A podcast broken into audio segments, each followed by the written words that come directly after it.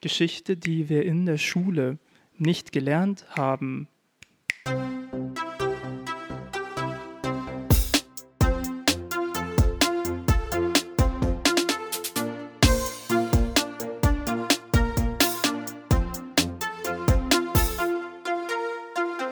Und damit hallo und herzlich willkommen bei Dreiviertelwissen, unserem kleinen Podcast, bei dem wir versuchen, aus unserem Halbwissen Dreiviertelwissen zu machen. Mir gegenüber sitzt wie immer Anna. Sie ist Psychologin und äh, menstruiert momentan. Und mir gegenüber sitzt Ralf. Ralf ist bald zweifacher Podcast-Papa und ist heute Abend dran mit Kochen. Genau. Und wir diskutieren hier wie immer alle Themen durch, die uns irgendwie interessieren, mit dem Ziel, dabei etwas dazuzulernen. Und für dieses Jahr, wir haben ja wegen leichten technischen Problemen die, die erste reguläre Folge dieses Jahr leider ausfallen lassen müssen, aber kein Problem. Äh, wir haben uns nämlich dafür dieses Jahr was ganz Besonderes überlegt, nämlich einen kleinen Schwerpunkt der nicht jede Folge sein wird, aber ich sag mal so alle zwei, drei Folgen spätestens wird wieder was zu diesem Schwerpunkt kommen. Und zwar wollten wir uns mal Geschichte anschauen unter dem, unter dem Titel Was wir in der Schule nicht gelernt haben. Genau, vielleicht da zur Einordnung. Wir sind beide in Bayern in die Schule gegangen, beide ins Gymnasium. Ich habe auch in Geschichte Abi gemacht. Und Geschichte ist aber irgendwie trotzdem so eins von den großen, ähm, ja, so Allgemeinwissensthemen, wo ich am regelmäßigsten so wirklich große Lücken bei mir feststelle ja. im Wissen und wo ich auch echt das Gefühl habe, das beeinflusst auch, wie ich zum Beispiel aktuelle politische Entwicklungen irgendwie wahrnehme oder einschätze, weil ich halt mir ganz oft einfach das Hintergrundwissen fehlt.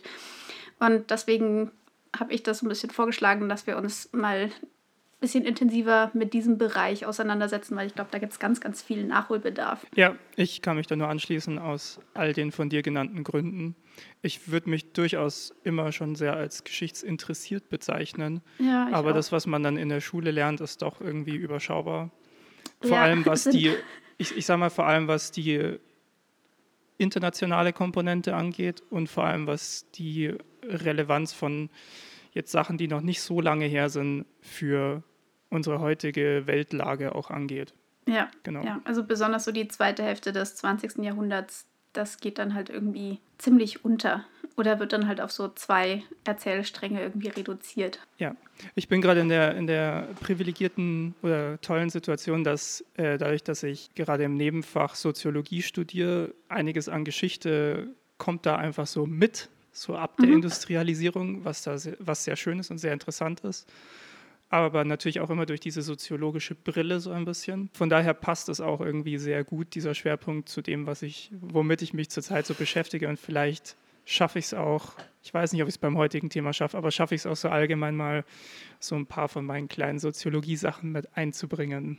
Wollen wir einfach mal sagen, was das heutige Thema ist? Die Leute haben es bestimmt aus der Folgenbeschreibung sich schon zusammengepuzzelt. Möglicherweise. Aber jetzt kommt der Grand Reveal. Es geht um die Jugoslawienkriege, beziehungsweise insgesamt um den Zerfall von Jugoslawien. Genau, da müssen wir jetzt mal sagen, das ist ja ein riesiges Thema. Ja? Also ja. dieses, es ist unglaublich komplex, es sind unglaublich viele, also Bevölkerungsgruppen, die da, ja, die da auf einem Haufen sind, die da Konflikte noch und nöcher untereinander haben. Und es sind irgendwie vier Kriege, die wir heute durchsprechen. Es ist ein Jugoslawien ist ja, hat ja aus ganz vielen Sachen bestanden. Also wir können das nicht in seiner Vollständigkeit besprechen. Das Thema dann wäre der Podcast mindestens 24 Stunden lang, wenn nicht länger. Ja. Würde ich mal sagen. Und, und das wollen wir euch nicht zumuten. Und uns, uns auch, auch, nicht. nicht. Genau. ähm, wir wollen einfach mal einen Überblick geben, was, was passiert eigentlich. Wir wollen in ein, zwei Themen vielleicht ein bisschen, ein bisschen tiefer einsteigen. Wir können für nichts garantieren, dass wir es irgendwie in seiner Gänze ähm, ausloten können. Aber wir freuen uns natürlich immer darüber, wenn unter euch geschichtsinteressierte Personen sind, dass ihr uns einfach ein bisschen Feedback gebt oder ein bisschen noch zusätzliche Infos gebt oder sagt, hey, da habt ihr was falsch gemacht, hey, da könnte man das und das noch ergänzen, dass wir mhm. wie immer hier eigentlich so schön zusammen eine kleine Wissenssammlung aufbauen. Ja, und was, glaube ich, bei dem Thema auch noch wichtig ist, dadurch, dass ähm, sich da so viele verschiedene Konfliktparteien gegenüberstehen, die ja auch wieder, wieder eine sehr andere Sicht auf die Dinge mitbringen, kann es natürlich dann auch je nachdem, welche Quelle man dann zufälligerweise in die Hände bekommt, kann dann auch die Darstellung natürlich auch ganz anders ausfallen. Ja. Also auch da, wir sind einfach nicht so tief im Thema drin, dass wir da sämtliche Verflechtungen im Hintergrund ähm, leicht überschauen können. Das heißt, falls wir hier jetzt irgendwie aus Versehen in eine einseitige Berichterstattung sozusagen abdriften sollten, dann könnt ihr uns das natürlich auch gerne rückmelden. Wir haben uns natürlich bemüht, da jetzt irgendwie keine zum Beispiel einseitigen Schuldzuschreibungen oder sonst was davor zu nehmen, aber ja, genau. also einfach dadurch, dass das auch immer noch so ein konfliktträchtiges Thema ist und da auch von manchen Seiten aus durchaus eine gewisse Geschichtsrevision auch betrieben wird, ist es auch gar nicht so leicht, sich da mal eben wirklich objektives Bild sozusagen zu verschaffen. Ich glaube, in manchen Teilen geht das auch gar nicht. Ja, ja, und also auch gerade aus der, aus der Sache heraus, die das Thema eigentlich super interessant für uns macht, nämlich dass es noch viele Auswirkungen auf heute hat und wie, ich sage mal, der europäische Raum heute funktioniert. Ja. Ähm, aus der, also aus dem gleichen Grund ist es natürlich auch irgendwie ein kompliziertes Thema für uns, weil wir werden sicher irgendwelche Sachen verkürzt darstellen oder, oder, ja. oder falsch irgendwie kriegen oder Perspektiven nicht drin haben. Genau, aber wir besinnen uns jetzt einfach nochmal auf den Titel von unserem Podcast zurück, der ja Dreiviertelwissen heißt und nicht genau. irgendwie ganz Wissen.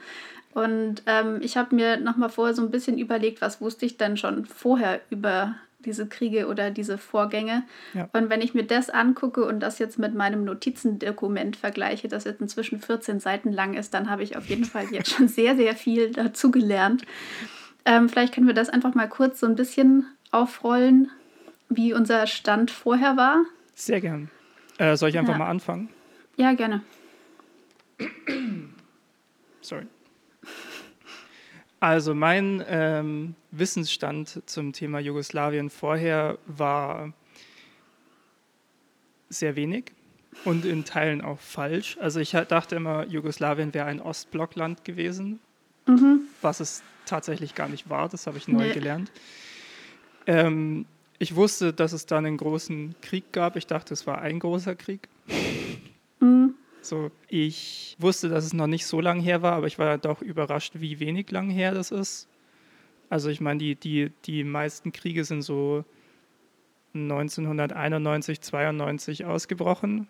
Und 92 bin ich geboren worden, also ist jetzt wirklich noch nicht so lang her. Ja, ich wusste, dass es eine Riesenschlacht um Sarajevo gab und die Stadt hinterher ziemlich zerstört war. Ich wusste, dass es dieses ähm, Massaker von Srebrenic verdammt. Es tut mir, das muss ich jetzt echt gerne nochmal vorneweg ähm, hauen. Es tut mir echt leid, wenn ich Sachen nicht richtig ausspreche. Es ist einfach eine, diese slawischen Sprachen sind einfach Sprachen, die dem, was ich gewohnt bin, nicht sehr nahe sind. Und ich bemühe mich, aber es wird passieren. Ich glaube, es ist Srebrenica. Srebrenica, danke. Also, das wusste ich, ja. Und das war es eigentlich so ungefähr. Also bei mir war es auch nicht viel mehr. Also ich wusste, dass das irgendwann in den 90ern war. Ich wusste, dass da Srebrenica mit dazu gehört. Da wusste ich sogar, dass es im 95 passiert ist, weil ich 95 geboren bin und ich das einfach immer so krass fand, dass das halt in demselben Jahr war, wie ich geboren wurde. Und das ist ja noch jetzt nicht so krass lang her. Das ist etwas, was mitten in Europa passiert ist. Und irgendwie kommt es dafür relativ wenig vor, hatte ich immer so das Gefühl. Ähm, ich wusste, dass es da auch Kriegsverbrecherprozesse gab, weil das einfach immer wieder dann so durch die Medien ähm, durchgegangen ist. Die NATO war involviert, es gab irgendwas mit UN-Blauhelm-Soldaten und danach gab es kein Jugoslawien mehr. Das war so mein Wissensstand und das weiß ich, glaube ich, auch nicht aus der Schule, sondern eher halt aus irgendwelchen Zeitungsartikeln, aus irgendwelchen Gesprächen Büchern etc. Ich also wusste, es ist echt wenig. Ich wusste nicht mal, dass Serbien äh, direkt beteiligt war. Äh, nicht Serbien, Quatsch, Entschuldigung. Serbien wusste ich schon, dass Kroatien beteiligt war, mhm. weil ich Kroatien nur als Urlaubsland kannte. Ja, ja. Eigentlich völlig. Ja, aber man assoziiert es nicht mit einem Krieg, der so kurz nee. her ist. Ja. Es ist irre, es ist eigentlich so nah auch geografisch. Und Oder auch Slowenien, ich meine, das ist direkt die eigene neben historische Österreich. Brille ist. Ja. ja. Okay. Genau, was ich glaube ich echt da ein bisschen mit reinspielt, ähm, also wir hatten immer so dieses Narrativ, dass es, wir haben jetzt ja die EU in Europa und deswegen hatten wir seit dem Zweiten Weltkrieg quasi Frieden. Also natürlich muss man das einordnen und sagen, auf dem Gebiet der EU, aber ich finde, man neigt halt sehr dazu, EU und Europa irgendwie gleichzusetzen. Ja. Beziehungsweise dieses, ähm, es gab seitdem auf dem Gebiet der EU keinen tatsächlichen Krieg mehr. Das gilt ja auch nur, wenn man sich dann immer dann das jeweilige, die jeweilige ähm, Größenordnung von Europa zu dem Zeitpunkt anguckt. Ich meine, zwei von den Ländern, die jetzt aus Jugoslawien hervorgegangen sind, sind inzwischen Teil der EU. Ähm, aber irgendwie, ja, findet es, wird das immer so ein bisschen ausgeblendet oder kommt jedenfalls nicht vor. Und ich finde es besonders krass, weil darauf kommen wir auch später noch. Es hat, haben sich ja auch dadurch einfach die Landkarten zum Beispiel ganz oft geändert mhm. und auch während unserer Schulzeit. Ja. Das heißt, eigentlich hätte das auf jeden Fall irgendwie vorkommen müssen im Unterricht. Ja, ich weiß, ich weiß noch immer, wenn es hieß, oh, es ist ein veralteter Atlas, den wir hier haben, oder eine veraltete Karte, dann wurde das immer festgemacht eben an, dass es die DDR noch gab ja. oder eben nicht mehr gab, aber eben nicht am... Ähm, nicht, nicht, wie der Balkan zum Beispiel dargestellt ja. war. Ja. Ja, dann wollen wir mal loslegen. Genau, wir haben jetzt schon ganz viele Thema. Sachen angesprochen. Geteasert, ja. Und dann versuchen wir uns doch einfach mal durchzubewegen. Und zwar, uns interessiert hauptsächlich der Zerfall Jugoslawiens, aber den kann man eigentlich nicht beschreiben, wenn man nicht ein bisschen auf die Vorgeschichte eingeht, was wir jetzt als erstes ja. wahrscheinlich mal ein bisschen machen sollten.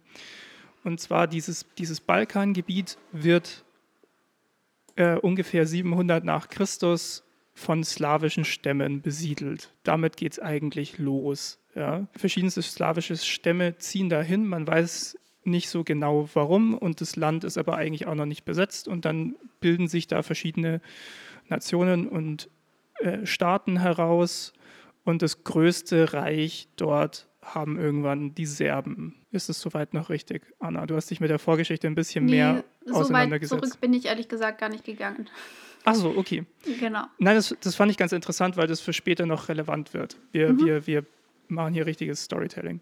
Mhm. Ähm, nämlich die, die Serben haben da ein riesiges Reich erschaffen und sehen sich selbst als die Nachfolger des Oströmischen Reiches an. Ah, okay. Und mhm. das, das wird nämlich noch sehr, sehr wichtig später für das Selbstverständnis, was vor allem den Kosovo angeht. In dem Sinne haben sie nämlich auch ihre eigene Version eines orthodoxen Christentums gegründet, mit einem mhm. eigenen Patriarchaten, der quasi den Papst ersetzt bei ihnen. Patriarchen, nicht Patriarchaten. Mhm. Und das Kosovo-Gebiet ist im serbischen Selbstverständnis sozusagen das Kerngebiet des serbischen Reiches, was, ah. was nämlich zurückgeht auf eine Schlacht auf dem sogenannten Amselfeld, wo mhm. sich die Serben und Bosnier zusammen den Osmanen entgegengestellt haben. Mhm. In einer riesigen Schlacht, die mehr oder weniger unentschieden ausging. Ähm, die Osmanen haben trotzdem das Gebiet nach und nach erobert, aber der damalige äh, serbische Anführer Brankovic hat äh, mehrere Jahre weiter Rebellion geführt und wird im Serbischen sozusagen als, als, als Volksheiliger sozusagen verehrt. Mhm. Heute noch. Diese Vorfälle hat nämlich später, viel, viel später, 1999 noch, der, der serbische Präsident Milosevic angeführt um zu sagen, wir können den Kosovo nicht hergeben. Ja, das ist krass. Also ich glaube, war nicht auch dieses, ähm, dieser Jahrestag von dieser Schlacht auf dem Amselfeld, wurde nicht irgendwie an dem Tag auch dann Jugoslawien irgendwie ausgerufen, das Moderne? Also ich glaube, also dieser sein, Rückbezug ja. auf so ganz alte ähm, Punkte oder Figuren auch, die dann genutzt wurden, um halt da irgendwie so ein einheitliches Narrativ auch zu schaffen, das kommt immer wieder vor. Genau, und das fand ich auch ganz spannend, dieses, ähm, das war ja auch teilweise so ein ganz gezielter Versuch, irgendwie aus diesen ganzen Gruppen dort dann ein einheitliches Gebilde irgendwie zu schaffen. Und das ähm, war ja auch nichts, ähm, also was nicht, was nur dort passiert ist. Also zeitgleich gab es ja ähnliche Bestrebungen, zum Beispiel auch ähm, auf dem Gebiet, das inzwischen Deutschland ist, ja. da aus diesen ganzen einzelnen Fürstentümern etc. irgendwie sowas wie ein ähm, Nationalgefühl zusammenzuzimmern. Ja, genau. Und da, da sieht man eigentlich schon den, das Kernproblem, mit dem wir uns jetzt eigentlich die ganze Folge lang beschäftigen werden. Die Identitäten, um die es da geht, ja. sind eingeordnet in Narrative, die über 1000 Jahre umfassen. Ja. Und das heißt, da sind halt auch dann tun sich Gräben auf, ja. die, die sind nicht mehr überwindbar. Ja. Wenn da halt irgendwelche Feindschaften gepflegt werden, die so viele Generationen zurückgehen und halt schon so lange so bestehen und so ein wichtiger Teil dann auch vielleicht in dieser Identität sind, dass es halt eine Abgrenzung ist. Ja. Zum Beispiel, also von, dann zum Beispiel von den Serben oder so, dann ist das natürlich auch sehr schwer, sowas irgendwie zu überwinden. Genau. Dann springen wir jetzt mal einfach ein bisschen in der Zeit. Ein ganzes Stück. Also, also wir waren jetzt gerade bei dem Punkt, wo das Osmanische Reich Genau, das Osmanische hat. Reich okay. hat mhm. erobert, mhm. das wird dann irgendwann wieder rausgeworfen. Es tut sich ganz viel. Da ist viel. auch noch wichtig, ähm, durch das Osmanische Reich wurden eben ähm, manche von diesen slawischen Stämmen islamisiert. Das sind die heutigen Bosniaken. Genau. Und deswegen gibt es halt auf dem Balkan auch ähm, die ja, bosnischen Muslime und das sind, die bezeichnen sich teilweise eben heute als Bosniaken. Genau. Genau. Ostrom war auch unterwegs ähm, Habsburg war später auch dort unterwegs, also Österreich-Ungarn. Das heißt, es ist insgesamt einfach ein Gebiet, das von sehr vielen verschiedenen ähm, ja, Völkern, Nationalitäten, Ethnien, Religionen etc. bewohnt wurde und halt über Jahrhunderte immer so unter wechselnder Fremdherrschaft auch stand. Und immer in wechselnden Zusammensetzungen ja. auch. Und immer wieder ja. wurde versucht, da ein Ding draus zu machen. Ja? ja? Und verschiedene Völker zusammen zu, zu ja, wie soll man sagen, zu, na, zu pferchen ist nicht richtig, sondern irgendwie zusammen zu einem Volk zu machen. Ja? ja. Um nochmal vielleicht so ein bisschen abzugrenzen, wo wir uns befinden. Also dieses Balkangebiet umfasst quasi die heutigen Staaten Bosnien-Herzegowina, Kroatien, Montenegro, Nordmazedonien, Serbien, Slowenien und den Kosovo, obwohl das heutzutage immer noch völkerrechtlich umstritten ist, ob der Kosovo ein eigenständiger Staat ist oder nicht. Genau, also diese sieben Länder, das sind die Länder, die dann Jugoslawien gebildet haben, beziehungsweise das sind genau. die Nachfolgestaaten von ähm, Jugoslawien, aber insgesamt Balkan ist nochmal ein bisschen größer und zum Beispiel Slowenien und Kroatien liegen geografisch nicht komplett auf dem Balkan drauf. Ja. Genau, also ja. es ist ähm, aber das ist genau, ungefähr es ist auch das nicht Gebiet. der komplette Balkan, mal, aber genau. ja. Ich wollte mal so ungefähr dieses Gebiet umreißen, über das wir jetzt eigentlich die ganze Zeit sprechen, damit man ja. sich darunter was vorstellen kann. Ich habe auch erstmal mir eine Europakarte gesucht, also aus verschiedenen Zeiten und mir es angeschaut und vielleicht ähm, packen wir da einfach ein paar in unser Pad rein. Ja. Ähm, damit man da mal einen Überblick hat, genau. Dann kommt der Erste Weltkrieg und rüttelt ja, ganz Europa dann, durch. Okay. Mhm, also es gab ähm, im 19. Jahrhundert eben auch so eine, äh, diese gezielte, so ein Versuch, da eben ein, irgendwie ein jugoslawisches Narrativ da schon irgendwie zu erschaffen. Was ah, okay. zum Beispiel, da gab es auch so Bestrebungen, zum Beispiel eine Standardsprache einzuführen. Mhm. Also verbreitet auf, ähm, in diesem Gebiet ist ganz viel das Serbo-Kroatische. Ähm, mhm. Und das Bosnische zum Beispiel ist wieder eine Spielart von diesem Serbo-Kroatischen. Es ist auch linguistisch ein bisschen fraglich, ob das drei verschiedene Sprachen sind oder im Prinzip eine, eine Sprache mit verschiedenen Dialekten. Aber es gibt halt durch diese durchaus gemeinsame Sprache und halt auch dieses Schicksal über Jahrhunderte in diesem ja doch relativ kleinen Gebiet immer wieder unter wechselnder Fremdherrschaft gestanden zu haben, gab es da schon irgendwie so eine gewisse Verbundenheit und irgendwie Brüderlichkeit und das wurde halt, sollte dann haben halt manche Leute dann versucht zu nutzen, um daraus dann sowas wie ein Nationalgefühl für halt dieses komplette südslawische Gebiet zu ähm, entwickeln. Und mhm. da gab es halt auch schon so Forderungen, dann ein, eben daraus dann auch tatsächlich eine Nation irgendwie zu bilden. Ja. Genau, und das fand ich so ganz spannend, ähm, weil ja zum Beispiel Anfang des 19. Jahrhunderts auch, also das war halt auch so ein intellektuellen Projekt teilweise, ja. wo man dann auch versucht hat, mit so Epen und Märchen und Fabeln etc.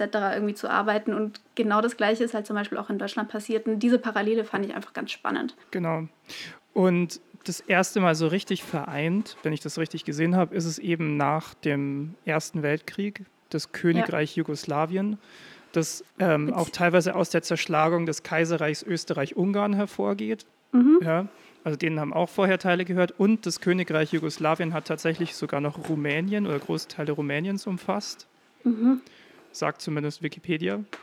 Okay, weil ich habe gestern Abend noch eine andere Karte gesehen, wo auch dieses erste Jugoslawien eingezeichnet war und da war Rumänien, glaube ich, nicht mit dabei. Okay, dann sagen wir mal, wir Oder setzen mal ein Fragezeichen hinter Rumänien ja. und genau. müssten da nochmal genauer recherchieren. Ja. Also genau. jedenfalls wurde nach dem Ersten Weltkrieg der Staat der Serben, Kroaten und Slowenen ausgerufen. Ähm, das war teilweise eben vorher zugehörig zu Österreich-Ungarn. Und die haben sich dann noch mit den unabhängigen Königreichen Serbien und Montenegro vereinigt. Und daraus wurde dann eben erst dieses südslawische Königreich und das wurde dann umbenannt später in Jugoslawien. Und Jug bedeutet einfach Süden in, ja. in dieser slawischen Sprache. Dann 1941 kamen die Nazis und die italienischen Truppen ähm, und haben dieses Gebiet besetzt und untereinander aufgeteilt. Und 1945 entsteht, also passiert dann was, was sehr Interessantes, nämlich es entsteht die Föderative Republik Jugoslawien. Und das, das Besondere daran ist, dass eigentlich diese Region die einzige in Europa ist, die es geschafft hat, ohne die Hilfe der Alliierten diese äh, faschistischen Besatzungsmächte wieder rauszuschmeißen. Und das geht eben ganz viel zurück auf die Kämpfe, die geführt wurden, vor allem unter dem äh, Marschall Josip Broz Tito, der dann später der Diktator oder halt der Herrscher in der neuen föderativen Republik Jugoslawien wird, die dann äh, 1963 in, den, in die sozialistische föderative Republik Jugoslawiens umbenannt wird und sich eine neue Verfassung gibt, in der zum Beispiel der Kosovo noch als autonome Provinz und die Provinz Vojvodina auch, sie werden zu autonomen Provinzen innerhalb äh, Serbiens erklärt, haben damit quasi den Status eigener Republiken innerhalb dieses Staates, aber so, dass Serbien noch damit leben kann, sozusagen. Also die, die sind, verwalten sich weitestgehend selbst aber unterstehen formell eben noch Serbien, damit die sozusagen ihr Gesicht wahren können.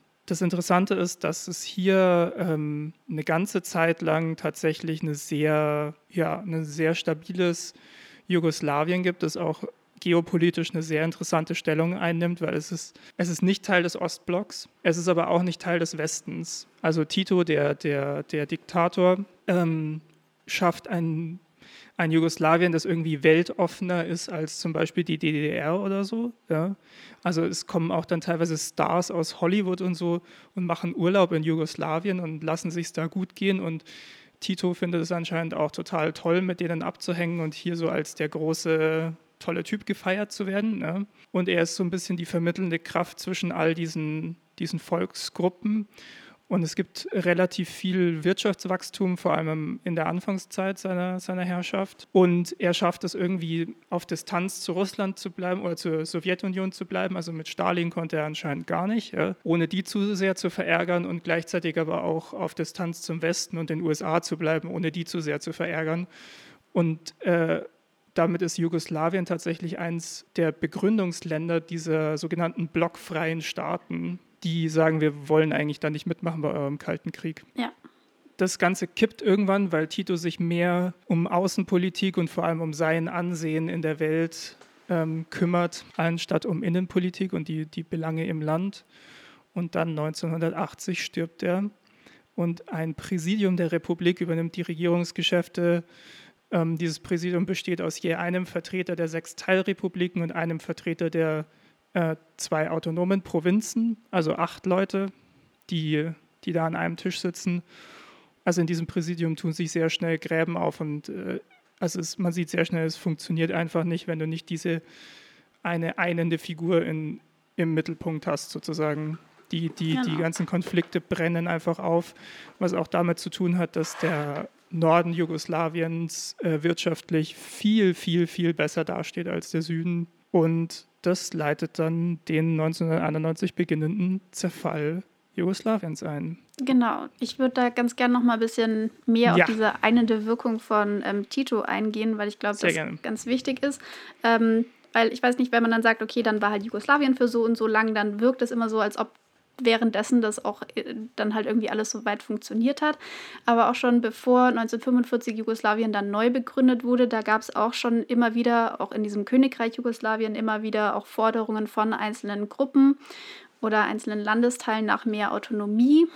Ähm, dann auch bei diesen Befreiungskämpfen unter den Nazis gab es auch verschiedene ähm, Gruppen, ähm, es gab zum Beispiel die Chetniks, glaube ich, hießen die. Das waren so nationalsozialistische Organisationen, die ein Großserbien und äh, errichten wollten, dass sie, wo sie auch wollten, dass das ethnisch homogen ist. Und denen gegenüber standen dann halt diese kommunistischen Partisanen unter Tito. Und die haben halt das gewonnen und sich dadurch, dadurch konnten sie dann eben Jugoslawien neu errichten. Das heißt, es gab vorher schon immer wieder äh, ja, so, ja, so kriselnde ähm, Situationen in diesem Land und danach hat es dann auch nicht komplett aufgehört. Also Tito hatte diese Schlagworte Brüderlichkeit und Einheit, ähm, dass halt dieses komplette Land mit seinen ganzen verschiedenen ähm, Republiken und Völkern irgendwie unter einen Hut bringen wollte. Und das hat auch eine Weile einigermaßen funktioniert. Aber auch da gab es dann, glaube ich, zwischendurch in den 70ern oder sowas auch schon Aufstände in, ähm, von Albanern zum Beispiel, die ja. ähm, zu Albanien gehören wollten ähm, und nicht in Jugoslawien verbleiben wollten. Ja, und also es gab da eigentlich die ganze Zeit hindurch Konflikte und es wurde halt eine Weile so ein bisschen ja, gekittet durch Tito. Ähm, und dann kam ja. eben, und natürlich wurde das am Anfang auch erleichtert durch so ein gewisses Wirtschaftswunder nach 45. Also es gab da erst halt so einen ziemlich starken Aufschwung auch. Es gab auch eine gewisse Reisefreiheit zum Beispiel, mehr Mobilität, ähm, auch Emanzipation für Frauen etc. Also es gab da ganz viele Errungenschaften, auf die Jugoslaw die, die Jugoslawien, Jugoslawen so auch stolz waren ähm, und was die natürlich gut fanden, aber ähm, währenddessen haben sich halt im, auch diese Spannungen irgendwie schon ein Stück weit noch erhalten. Und ja. dann kam halt diese krasse Ungleichheit zwischen den verschiedenen Landesteilen ähm, hoch, oder wurde größer, was eigentlich ja auch so ein Versprechen von diesem Staat war, um dass das ausgemerzt werden sollte, dass es halt allen Leuten in diesem Land gut gehen sollte und halt auch gleich gut. Und das hat halt überhaupt nicht funktioniert. Also der Norden war von Anfang an ähm, wirtschaftlich besser gestellt als der Rest. Ich habe irgendwo was gefunden, ich muss mal gucken, ob ich das schnell finde. Mhm. Da ging es darum, wie, wie viel reicher genau Slowenen waren oder wohlhabender waren als Kosovaren. Also bei Kriegsende waren Slowenen pro Kopf dreimal so wohlhabend wie die Kosovaren, Mitte der 60er sechsmal und Ende der 80er neunmal so wohlhabend. Ja. Das heißt, es gab da ganz viele Verteilungskonflikte und im Zuge dessen dann halt auch so einen bestärkten Nationalismus, halt wieder in allen Teilen von diesem Vielvölkerstaat und halt auch ethnische Intoleranz. Und das ist dann halt immer mehr aufgeblüht und ähm, ja, dann als Tito dann gestorben ist, ist das dann halt immer weiter zerfallen. Ja, wenn ich da auch noch mal ganz kurz einhaken darf, was wir vielleicht ein bisschen gerade auch ausgeblendet haben, ja, die einende Kraft Titos kam jetzt nicht nur von Brüderlichkeit, sondern der war schon auch einfach ein Diktator, ja. Also ja, der ja, hat auch einfach äh, politische Feinde dann einfach irgendwie verschwinden lassen und oder in irgendwelche Camps gepackt und so. Also es ist jetzt auch nicht so, dass da nur Friede, Freude... Genau. Pressezensur, Berufsverbote etc. Aber es gab halt irgendwie innerhalb dessen auch so ein paar kleine Zucker sozusagen oder so Nischen, genau. wo auch durchaus abweichende Meinungen irgendwie mal erlaubt waren, zum Beispiel an Universitäten etc. Und halt durch diese ja, wirtschaftlichen Aufschwung und halt so manche Dinge, die es dann gab und die halt in, also was halt Jugoslawien auch besser ähm, äh, oder einen, einen besseren Status erlaubt hat als halt diesen ganzen Ostblock. Das hat dann halt irgendwann nicht mehr gereicht sozusagen, um ja, ja. das noch einigermaßen stabil zu halten. Er war halt so mächtig, dass er nicht antastbar war, egal ja. wie groß die Unruhen waren sozusagen und die oder die die ja die Unzufriedenheit war und die mit seinem Tod ist es halt in sich zusammengefallen. Es gab ein genau. Machtvakuum und das wurde dann von sehr vielen Interessen auf einmal geflutet ja. sozusagen. Der war halt auch wahnsinnig beliebt einfach, dieser ja. Übervater. Es gab da auch einen großen Personenkult und der hat sich ja, glaube ich, schon wahnsinnig früh als Staatspräsident auf Lebenszeit einfach ausrufen lassen. Ja. Das heißt, dieser, dieses Land war einfach von vornherein sehr auf ihn ausgerichtet. Ja, ich habe einen äh, spannenden Podcast gehört von äh, SWR 2 Wissen der heißt Tito Superstar. Sehnsucht nach jugoslawischen Zeiten. Ähm, bisschen, ja, bisschen komischer Titel, aber es geht tatsächlich darum, dass, dass sie in dem Podcast so ein bisschen nachspüren, dass es heutzutage in den ex-jugoslawischen Ländern verschiedene Strömungen gibt, die sich quasi wieder nach so einem jugoslawischen Staat unter einer Figur wie Tito quasi sehnen. Mhm und so ein bisschen zu, zu diesen Sei Zeiten zurücksehnen, weil sie gemeint haben, das lief doch damals irgendwie besser. Es äh, ist ein sehr interessanter Podcast, kann ich nur empfehlen. Es klingt erstmal so ein bisschen nach Nostalgie, ist es aber eigentlich gar nicht, sondern es, mhm. da spielen noch viel mehr Sachen rein. Genau. Die ganzen Quellen packen wir sowieso dann ins Pad und in die Show Notes. Genau. Dann in den 80ern gab es auch einfach noch eine Wirtschaftskrise ja. die das Ganze nochmal beschleunigt hat. Also in der Ölkrise wurden ähm, von Jugoslawien auch Kredite aufgenommen. Die Verbindlichkeiten sind dann immer weiter angestiegen und die Geldgeber wollten das Geld dann halt im Laufe der 80er wieder zurückhaben. Dann hat eine ja. Zahlungsunfähigkeit auch gedroht. Im Zuge dessen gab es dann eine steigende Arbeitslosigkeit im Land, ähm, Lebensstandard ist gesunken, Realeinkommen sind auch abgefallen, etc. Also das kam nur noch hinzu. Dann ist eben noch der komplette Kommunismus einfach zusammengebrochen, was ja auch nochmal so ein integrativer ja. Faktor für dieses Land war die da ihren Sozialismus von einer sehr eigenen Prägung aufgebaut hatten. Und dann wurde halt aus dieser Wirtschaftskrise sehr schnell so eine komplette Legitimationskrise auch und dann am Ende eine ja. Staatskrise. Ähm, die Einheitspartei ist dann auch noch Anfang der 90er zerfallen. Das heißt, es sind so nach und nach eigentlich alle Punkte, die dieses Land zusammengehalten haben, weggebrochen. Ja, alles, was Stabilität gegeben hat, ist irgendwie in sich ja. zusammengekracht. Ja. Und das also was ich interessant fand, ist ja der Zerfall 1991 beginnt dann ja. erstmal eigentlich mit demokratischen Wahlen und Referenden, mhm. in denen alle Republiken außer Serbien mit großen Mehrheiten dafür gestimmt haben, dass sie unabhängig sein wollen. Ja. Und eigentlich hält vor allem Serbien an dieser jugoslawischen Idee oder ähm, es vermischt sich dann eben auch mit so Strömungen von eben, was du schon angesprochen hast, dieser großserbischen Idee, ja, die ja mhm. immer noch irgendwie da ist, fest. Und von Belgrad aus wird dann versucht, diese Unabhängigkeitsströmungen zu äh, unterdrücken, was dann eben zu den vier großen Kriegen führt, die wir uns jetzt ein bisschen anschauen wollen. Genau. Und zwar den Slowen, also in Slowenien den Zehn-Tage-Krieg, den Kroatienkrieg, den Bosnienkrieg und den Kosovo-Krieg. Was auch noch interessant ist, von 1992 bis 2006 gab es weiterhin eine Bundesrepublik Jugos äh, Jugoslawien, mhm. die Serbien und Montenegro umfasst hat. Aber dann zwischendurch hieß es dann nicht mehr Bundesrepublik Jugoslawien, glaube ich, sondern genau Serbien 2006. Ne? Ja.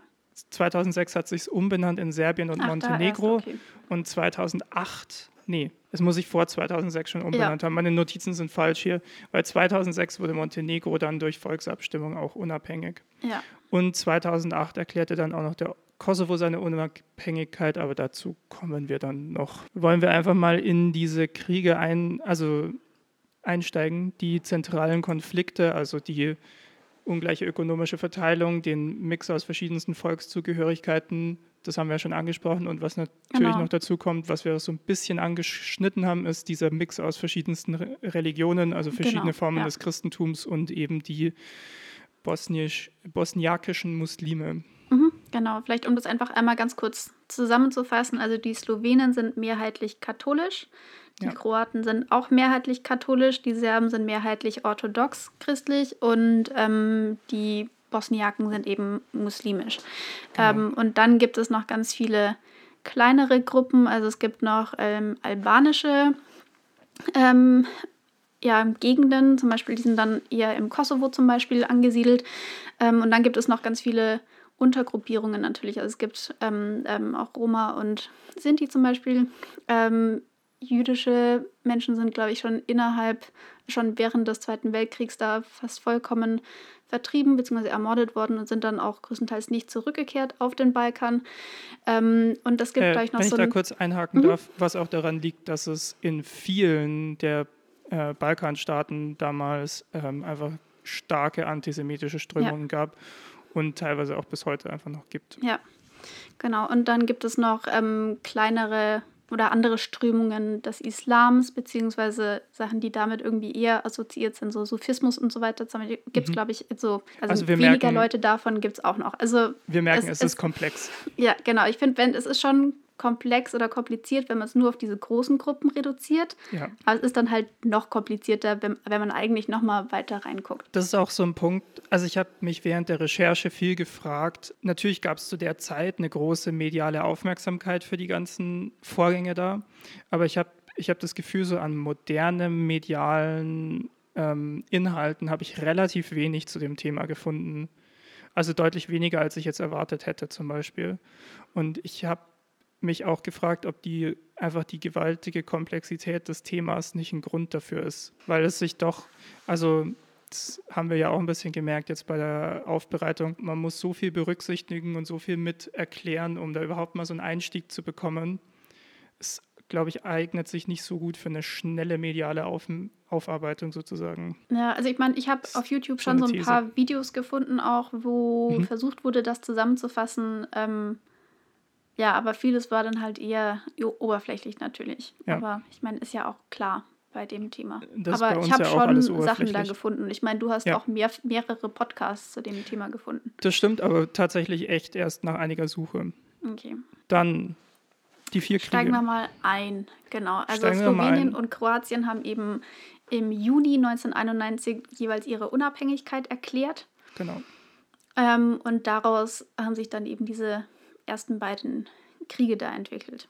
Und man sieht schon auch daran so ein bisschen die, ja, die Macht der ökonomischen Verteilung. Ja, in Slowenien war die Sache nach zehn Tagen vorbei. Aber das lag nicht nur an der nee, ökonomischen Verteilung, sondern auch daran, dass in Slowenien zum Beispiel sehr, sehr wenig Serben gelebt haben. Genau. Und Deswegen hatten da die serbischen Truppen nicht so den, und, äh, nicht so den Grund, da wahnsinnig viel zu machen. Und die hatten auch einfach eine sehr gut ausgerüstete Armee in Slowenien. Genau, das meinte ich eigentlich mit der ökonomischen. Ja. Also die hatten einfach das Geld ja. für, für Waffen und, und, und Armee.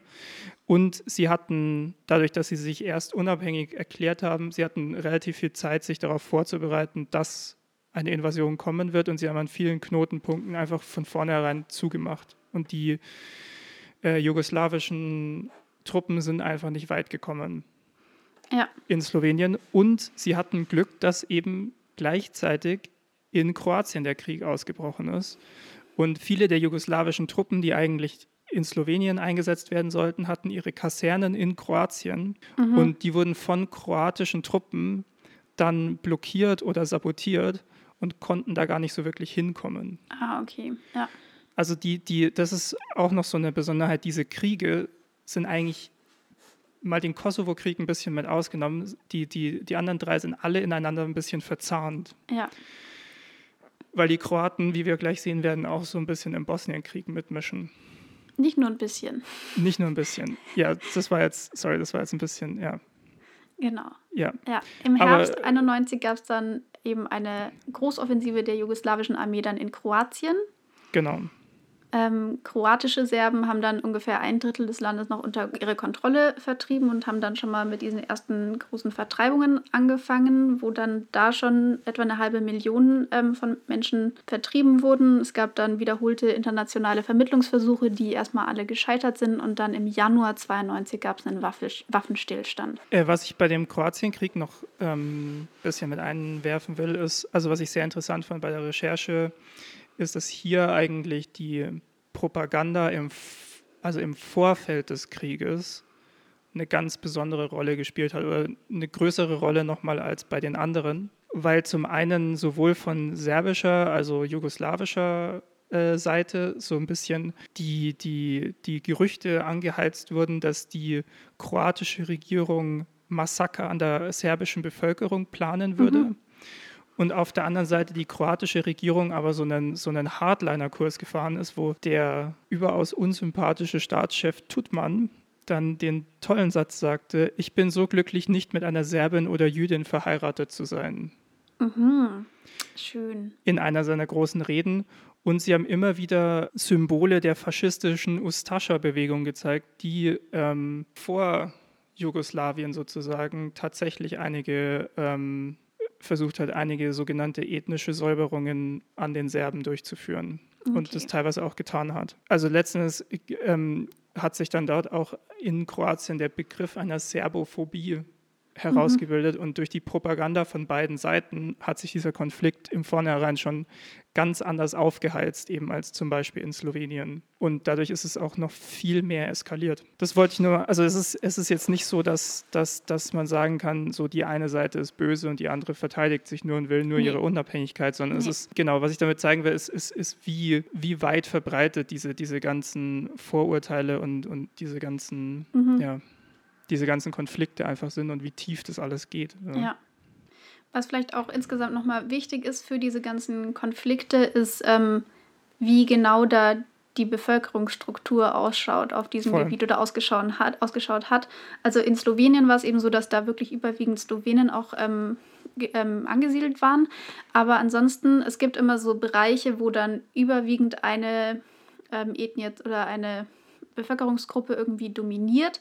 Aber das sind dann, es gibt dann, also auch diese ganzen Länder, also auch wenn wir zum Beispiel über Kroatien reden, da leben nicht nur Kroaten und haben auch die ganze Zeit nicht nur Kroaten gelebt, sondern innerhalb von Kroatien gibt es dann halt zum Beispiel wieder Landesteile, wo überwiegend Serben leben oder gelebt haben und so weiter. Und dadurch entstanden dann halt auch ganz viele von diesen Konflikten, weil dann halt Kroatien gesagt hat, okay, das ist jetzt alles Kroatien. Und ja. ähm, die Serben haben dann gesagt, äh, nee, nee, da leben aber noch Leute von uns ungefähr, das ist unser Gebiet. Ja. Ähm, und das ist halt auch total zersiedelt. Also wir können da, das wäre, wir haben, ich habe so eine Karte gefunden, da ist so ein bisschen aufgezeichnet, wie diese ganzen verschiedenen Bevölkerungsgruppen aufgeteilt waren. Ich glaube 81 auf diesem Gebiet. Und das fände ich sehr, sehr spannend, besonders wenn wir dann in Richtung Bosnien-Herzegowina gehen, weil es da noch ähm, komplizierter natürlich wird. Aber das ist, glaube ich, ganz wichtig, das im Hinterkopf zu behalten, dass das eben ähm, ganz maßgeblich auch für diese ganzen bewaffneten Konflikte dann war. Ja, also das sind, äh, das sind übrigens auch Sachen, die wir unbedingt in das Pad reinpacken äh, sollten. Wieso heißt das Ding eigentlich in deiner Welt jetzt Pad? Naja, weil die Shownotes sind die Sachen, die wirklich an der, an der Folge dran stehen, sozusagen. Aha. Und deswegen dachte ich mir, das ist jetzt halt das Pad, wo wir das nochmal einsehbar ist, wo, wo alles zu allen Folgen gesammelt ist, was wir okay, so haben. Weil ich assoziiere das Wort Pad hauptsächlich mit so Slip-Einlagen während der Menstruation. Wir können also es auch Binden. anders nennen. Aber das ist ein anderes Thema. Wir nennen es jetzt einfach das Archiv. Das ist, das, das ist jetzt einfach das Dreiviertelwissen-Archiv, okay? Alles klar.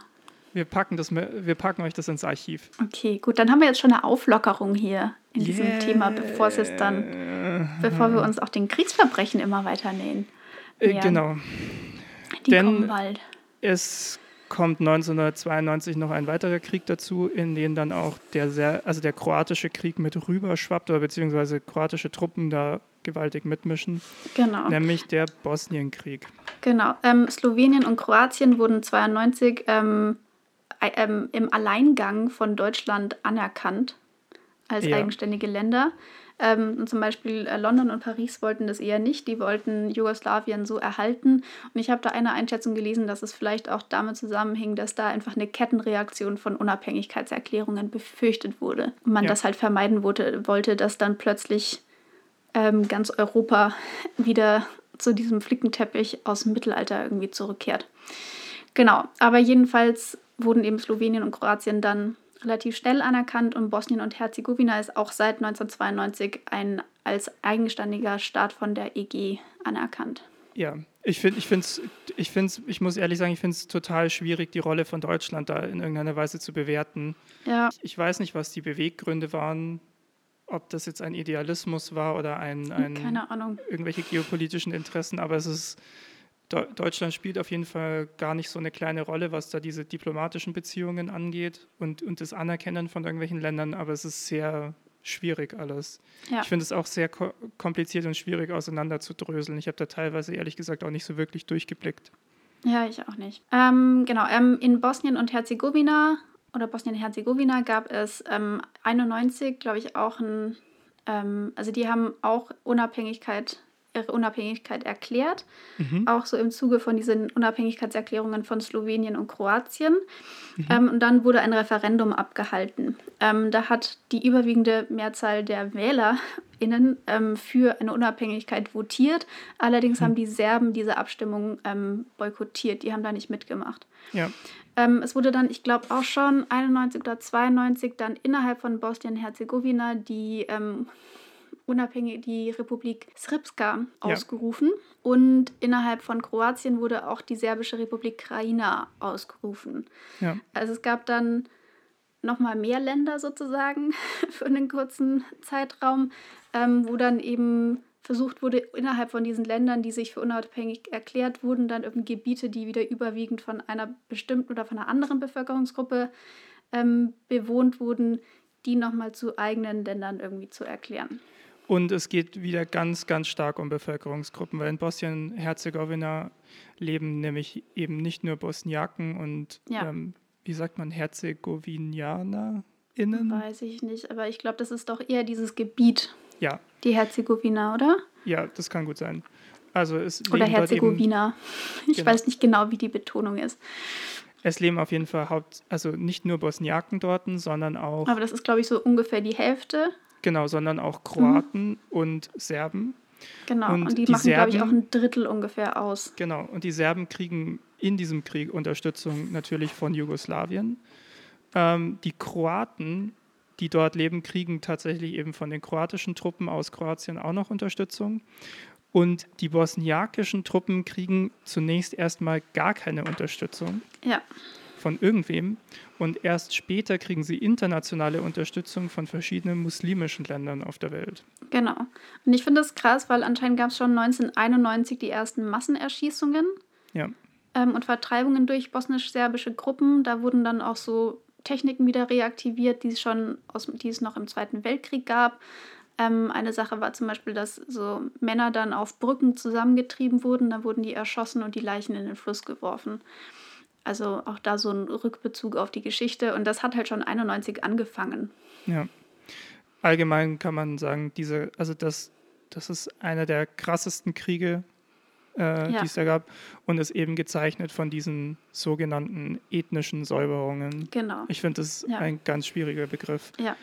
Ähm, zum Beispiel geht es da eben um dieses Massaker von Srebrenica. Genau, ethnische äh, Säuberung insgesamt, ähm, vielleicht um das nochmal zu sagen, das ist eben eine planmäßige Aktion oder ein Versuch, um irgendwelche Gebiete, die man erobert hat, ethnisch zu homogenisieren, indem man eben ähm, Bevölkerungsgruppen, von denen man meint, dass sie da nicht hingehört, ähm, entweder vernichtet, deportiert oder vertreibt.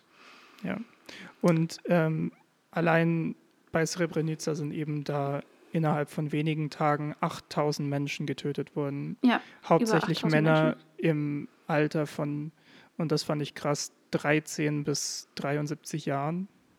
Ja. Also auch viele sehr, sehr junge, also noch nicht erwachsene Männer sozusagen. Genau, aber darauf können und, wir vielleicht später dann nochmal genauer angehen. Ja, und teilweise wurden Punkt. anscheinend sogar Babys geschlachtet. Genau, also das jüngste Opfer von Srebrenica ist ein ähm, Mädchen im Säugl Säuglingsalter. Genau, ja. Ähm, vielleicht nochmal kurz zu, diesen, zu dem groben Ablauf von diesem Bosnienkrieg dann. Ähm, mhm. Also am Anfang haben Bosniaken und Kroaten noch gemeinsam gegen die Serben gekämpft und dann hat ziemlich schnell ein Krieg im Krieg begonnen, wo sich dann auch noch die Bosniaken und die Kroaten bekämpft haben. Bosnisch-kroatische Gruppen haben dann wiederum innerhalb von Bosnien-Herzegowina nochmal ein eigenes Land ausgerufen oder einen eigenen Staat. Herzeg-Bosna heißt es, glaube ich. Also das gab es ja. dann auch noch. Das heißt, am Ende haben sich dann halt in diesem Land, das auch nicht so krass groß ist, ähm, drei große Konfliktparteien da halt gegenseitig bekriegt. Und es gab auch von allen Seiten da Kriegsverbrechen, die begangen ja. wurden. Was man auch noch vielleicht äh, ansprechen sollte, ist die fast vierjährige Belagerung von Sarajevo. Ja. Wenn man sich Bilder von dieser Stadt anschaut nach oder während der Belagerung, das ist, das ist einfach nur krank. Also äh, ja, ich weiß nicht, ich habe dafür keine Worte. Ich ja. kann nur empfehlen, sich das mal anzuschauen. Genau. Also und es war auch nicht nur so, also Belagerung klingt irgendwie so statisch, finde ich. Nee, nee, nee. Genau, und das war es halt absolut nicht, sondern sie, ähm, also natürlich, es war eine Belagerung, aber irgendwie so diese mittelalterliche Vorstellung, die man davon hat, ist, dass halt irgendjemand vor den Burgtoren rumsteht mit einem Katapult. aber das war im Prinzip lag halt diese Stadt dann unter Dauerbeschuss. Und ja. da haben halt Scharfschützen haben sich da anscheinend auch echt teilweise einen Spaß irgendwie draus gemacht, dann Zivilisten halt abzuschießen. Genau. Also selbst für die, die ganz normalen Leute war es super gefährlich, auf die Straße zu gehen, weil ja. dann weil man nie wusste, wo jetzt irgendein Scharfschütze liegt. Und insgesamt hat dieser Bosnienkrieg über 100.000 Tote gefordert. Genau. Und über zwei Millionen Menschen wurden, sind geflüchtet. Ähm, und ich glaube, das war dann auch wirklich, also ich glaube, die Hälfte der bosnischen Bevölkerung oder sowas war dann am Ende auf der Flucht oder noch mehr. Das ist eigentlich auch eine komische Formulierung, oder? Der Krieg hat Tote gefordert. Also eigentlich, also es wurden 100, über 100.000 Menschen getötet ja, ja. im ja. Zuge dieser Gewalthandlungen, die sich da Menschen gegenseitig angetan haben. Der Krieg endet offiziell 1995 mit der Unterzeichnung des Dayton-Abkommens. Genau, das hängt auch wieder so ein bisschen mit diesem Massaker von Srebrenica zusammen, da, ja. wo dann für die internationale Gemeinschaft dann doch irgendwann mal eine rote Linie überschritten war. Genau, und dann gab es eben dieses äh, internationale Abkommen. Genau, es gab damals auch sehr viel, also äh, der Krieg hat sehr viel internationale Aufmerksamkeit auch erfahren, also auch gerade so aus kultureller Ebene. Über Sarajevo wurden, glaube ich, unzählige Songs geschrieben und also es gab, es gab ganz viele kulturelle Sachen aus der Zeit, die sich irgendwie darauf bezogen haben. Damit war dann auch eine relativ große Awareness da, was ein bisschen im Gegensatz steht zum Beispiel zu dem Kroatienkrieg, Mhm. Genau. Und dann kam das Dayton-Abkommen hauptsächlich auf Initiative der Amerikaner. Das war damals die Clinton-Administration, ähm, hat die Kampfhandlungen beendet und hat damit aber auch gleichzeitig die wirtschaftlichen Sanktionen gegen das Gebiet beendet. Und es ist ein, ein sehr umstrittenes Abkommen, weil also zum einen hat es dazu geführt, dass, dass eben die, die, der Krieg an sich aufgehört hat, aber ähm, die große Kritik ist, dass es keine tragfähige Neuordnung geschaffen hat mhm. und vor allem, dass es diese ethnischen Säuberungen nicht genug herausgestellt und verurteilt hat. Ja. Und letzten Endes den Status gefestigt hat, der im Krieg gewaltsam geschaffen wurde. Genau, das habe ich auch irgendwo gelesen, dass damit halt auch diese Kriegseroberungen sozusagen, dass die halt gefestigt wurden dadurch. Also zum Beispiel in der Republik Srpska, die es ja auch immer ja. noch gibt innerhalb von Bosnien-Herzegowina. Ähm, das ist jetzt halt überwiegend serbisch ähm, bewohnt, aber als das angefangen hat, war das halt definitiv nicht so, sondern die haben ja. aus diesem Gebiet raus dann halt wahnsinnig viele Bosniaken vertrieben. Und am Ende wurde das dann halt so hingeschrieben und dadurch haben jetzt halt die, ist jetzt halt diese Republik so, wie sie jetzt ist. Genau. Dieses Gebiet so, wie es jetzt ist. Und halt ethnisch homogen in Anführungszeichen, so wie, sie, wie diese Konfliktparteien das halt gerne haben wollten. Genau, also man kann auch mal sagen, das heutige politische Konstrukt ist eben, es gibt die Nation Bosnien und Herzegowina mhm. und die besteht aus der Föderation Bosnien-Herzegowina und dieser Republik äh, Srpska, genau. die quasi ja, die beiden Bundesstaaten sozusagen davon sind. Mhm. Und, und es gibt bis heute eine internationale militärische und zivile Kontrolle im Land. Mhm. Und es gibt ganz schlimme Auswirkungen dieses Krieges bis in die heutige Zeit. Zum Beispiel sind seit 1996 mehr als 600 Menschen durch Landminen gestorben, die ja. immer noch überall verteilt sind. Ja. Und was wolltest du sagen? Ich wollte noch mal kurz was über den Internationalen Gerichtshof sagen. Nee, also ich habe ich hatte noch kurz irgendwas, ein Video angeschaut zu der ja, politischen Struktur von Bosnien-Herzegowina, aber ich habe mir das jetzt auch nicht mehr so im Kopf, dass ich das jetzt gut ähm, zusammenfassen könnte, beziehungsweise ich habe es nicht nochmal gegengecheckt mit anderen Quellen. Mhm. Deswegen möchte ich da jetzt auch keinen Scheiß erzählen. Aber jedenfalls gibt es da irgendwie so drei konstituierende Völker, also genau. die Kroaten, die Serben und die Bosniaken. Und die sind auch eigentlich alle in der ähm, Regierung repräsentiert. Die haben ja. auch wieder alle ihre eigenen Vertretungen. Und das Ganze ist halt sehr stark dezentralisiert, ähm, um halt zu versuchen, da irgendwie möglichst Spannungen rauszunehmen, was natürlich aber insgesamt auch die, ja, es, es schwierig macht, dieses Land irgendwie zu regieren. Ja, und zu einen in irgendeiner ja. Form, ja. Genau. Ähm, 95 hat, ähm, hat dieses ganze Kriegsende, hat Kroatien dann auch noch genutzt, um diese Republik Krajina ähm, von den Serben zurückzuerobern. Ah, das habe ich mir gar nicht aufgeschrieben. Das ist mir irgendwie entgangen. Ja. Genau, ich wollte noch mal ganz kurz was sagen. Es gab 2007 eine Entscheidung des Internationalen Gerichtshofs die sehr umstritten war. Nämlich da hat Bosnien-Herzegowina gegen Serbien geklagt auf Schadensersatz wegen den horrenden Schäden, die eben in diesem Krieg entstanden sind.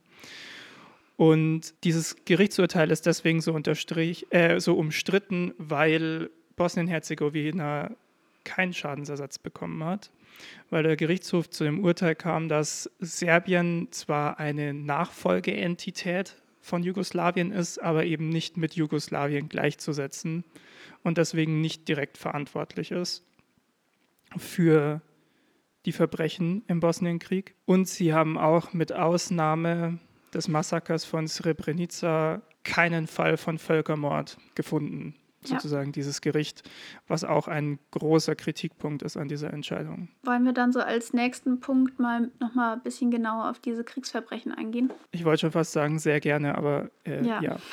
ja. Okay, äh, mit den Kriegsverbrechen hast du dich ein bisschen intensiver befasst als ich. Genau, ähm, weil ich glaube, ich glaube, es ist auch einfach wichtig, das zu wissen, ja. auch was da passiert ist. Ähm, ja, deswegen habe ich mir das noch ein bisschen genauer angeguckt. Ja. Also insgesamt gibt es so Schätzungen, dass 80 bis 90 Prozent der Verbrechen in Bosnien-Herzegowina von der serbischen Seite ausgingen. Aber das sieht wahrscheinlich die serbische Seite auch wieder ein bisschen anders. Es gab ja. aber auch, ähm, wie gesagt, Kriegsverbrechen von den anderen Seiten. Zum Beispiel haben die Bosniaken auch ähm, Angriffe auf serbische Dörfer um Sarajevo herum ähm, unternommen und dann dort auch Leute gefoltert und misshandelt. Ähm, und es gab halt auf all diesen Gebieten, wo dann halt eine Bevölkerungsgruppe versucht hat, die für sich irgendwie zu gewinnen, immer diese ja, Vertreibungen oder so ein Versuch von ethnischer Homogenisierung. Das heißt, es gab Verbrechen auf allen Seiten, aber das, was halt besonders sich auch eingebrannt hat, irgendwie in dieses kollektive Gedächtnis und dann auch, was halt auf besonders viel Echo auch von der internationalen Gemeinschaft gestoßen ist, waren halt diese ähm, Kriegsverbrechen von der serbischen Seite aus. Ähm, es gab eben ins insbesondere so ethnische Säuberungen auf dem Gebiet der Republik Srpska. Ähm, da besonders in Gebieten, wo die Serben halt ursprünglich in der Minderheit waren, was dann dadurch halt geändert wurde. Ähm, es gab Kriegsgefangenenlager wieder von allen Seiten, wo dann auch Insassen zu Arbeiten an der Front gezwungen wurden. Es gab ähm, systematische Massenvergewaltigungen, die überwiegend gegen bosniakische Frauen ähm, begangen wurden. Das ist auch teilweise kaum aufgeklärt, also auch was Ausmaß zum Beispiel angeht und wer genau das gemacht hat. Also ob das dann reguläre, reguläre Angehörige von den jeweiligen Armeen waren oder ob das eher paramilitärische Gruppen waren, die da auf eigene Faust sozusagen gehandelt haben. Und dass das teilweise auch nicht aufgeklärt ist, liegt teilweise halt auch an Scham von den Opfern, die da halt auch nicht so umfangreich zum Beispiel drüber reden wollen. Aber darf ich mal was fragen? Welchen Sinn hat eine systematische Massenvergewaltigung? Erniedrigung. Einfach nur.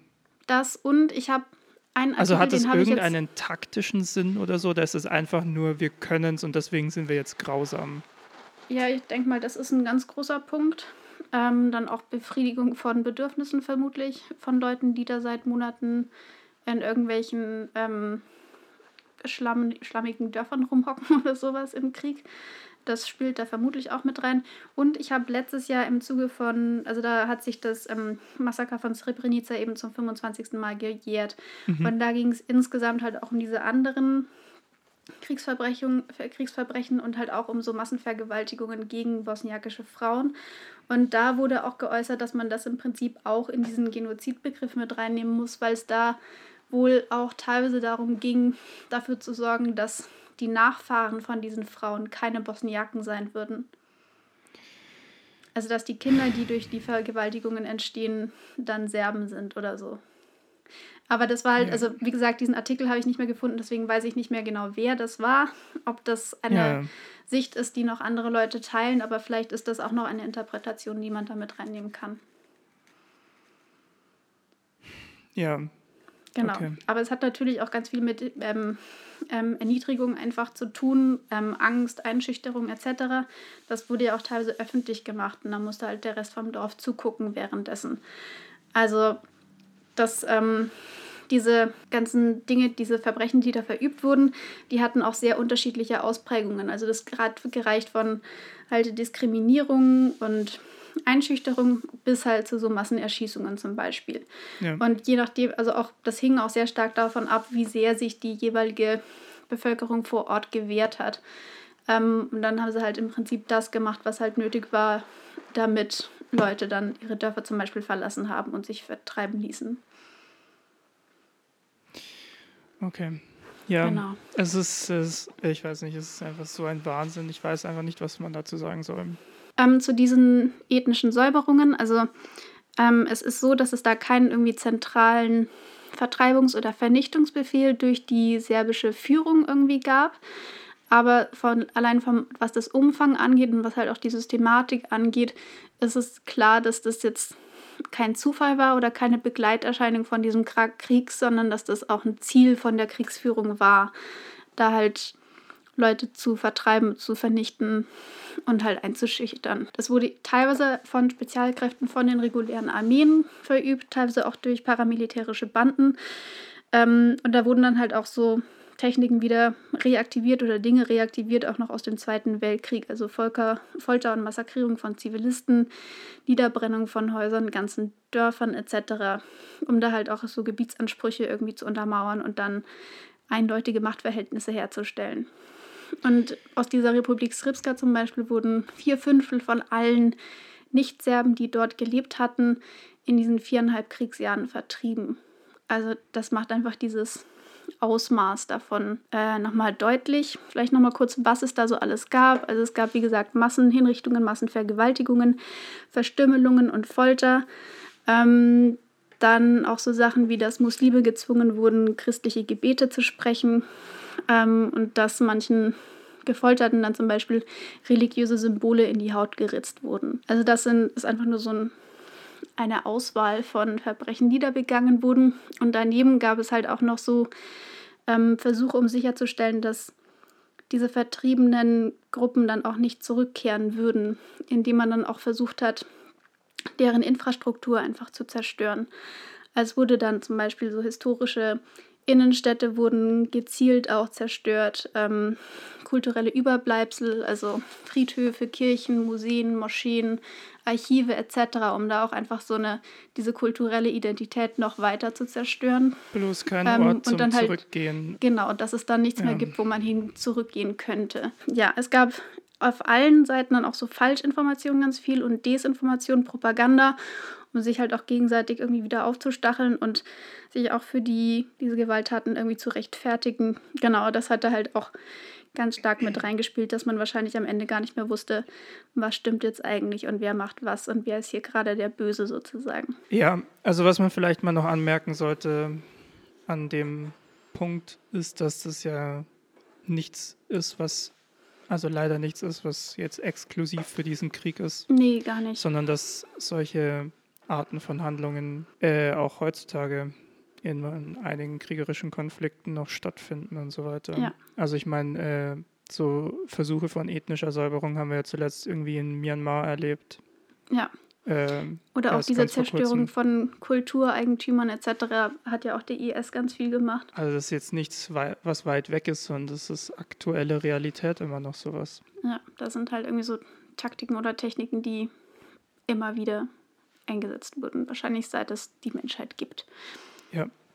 Genau. Ähm, wollen wir noch mal ganz kurz auf Srebrenica vielleicht eingehen? Gerne. Genau, also das hat im Kern stattgefunden vom 11. bis zum 19. Juli 1995, ähm, aber auch noch ein bisschen vor, ein bisschen nachher.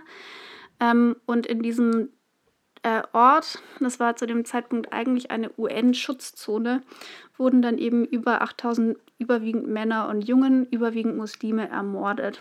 Und zwar durch Angehörige von der Armee der Republik Srpska unter der Führung von Ratko Mladic. Diesen Namen vielleicht merken, der taucht auch immer öfters oder öfters mal wieder auf. Ähm, der hatte da halt die ähm, Befehlsgewalt, was das angeht. Und dieser Vorfall wurde dann eben auch vom Internationalen Gerichtshof als Genozid deklariert. Das hat der Ralf ja vorhin schon. Ja, und Mladic wurde auch vor dem genau, der wurde auch dafür verurteilt. Genau, auch für Verbrechen gegen die Menschlichkeit. Es gab da zum Beispiel einen Todesmarsch von Srebrenica, wo dann so Flüchtlingskolonnen in den Wäldern unter Beschuss genommen wurden, wo ganz viele ähm, umgekommen sind und dann halt auch organisierte Erschießungen. Und es gibt eben 8372 namentlich bekannte Opfer, überwiegend Jungen und Männer zwischen 13 und 78. Ähm, und das Ganze war halt systematisch und geplant und nichts irgendwie, was spontan so geschehen ist. Ich glaube, 1000 von diesen Opfern sind auch immer noch nicht gefunden worden, sozusagen. Also da fehlen einfach, weiß man nicht, wo die Leichen sind. Ähm, also es gab dann so Massengräber, die aber teilweise von serbischen Einheiten dann auch wieder aufgelöst wurden und die Leichenteile wurden dann an anderer Stelle wieder verscharrt, ähm, auch um das Ganze zu verdecken eben. Und das erschwert halt auch bis heute die Identifizierung von Opfern. Genau. Ja.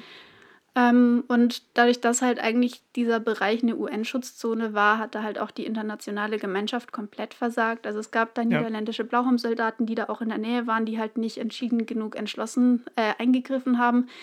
Und ich finde es allein halt deswegen krass, weil im Kern ging das halt von 11. bis 19. Juli. Das heißt, man muss das ja irgendwann mitgekriegt haben und warum da dann nicht frühzeitig Also warum man in der Zeit es nicht hingekriegt hat, da einzugreifen, das ja kann ich jetzt so natürlich, allein wenn man das so auf dem Papier sieht, finde ich schon mal null nachvollziehen. Ja, ich habe keine Ahnung.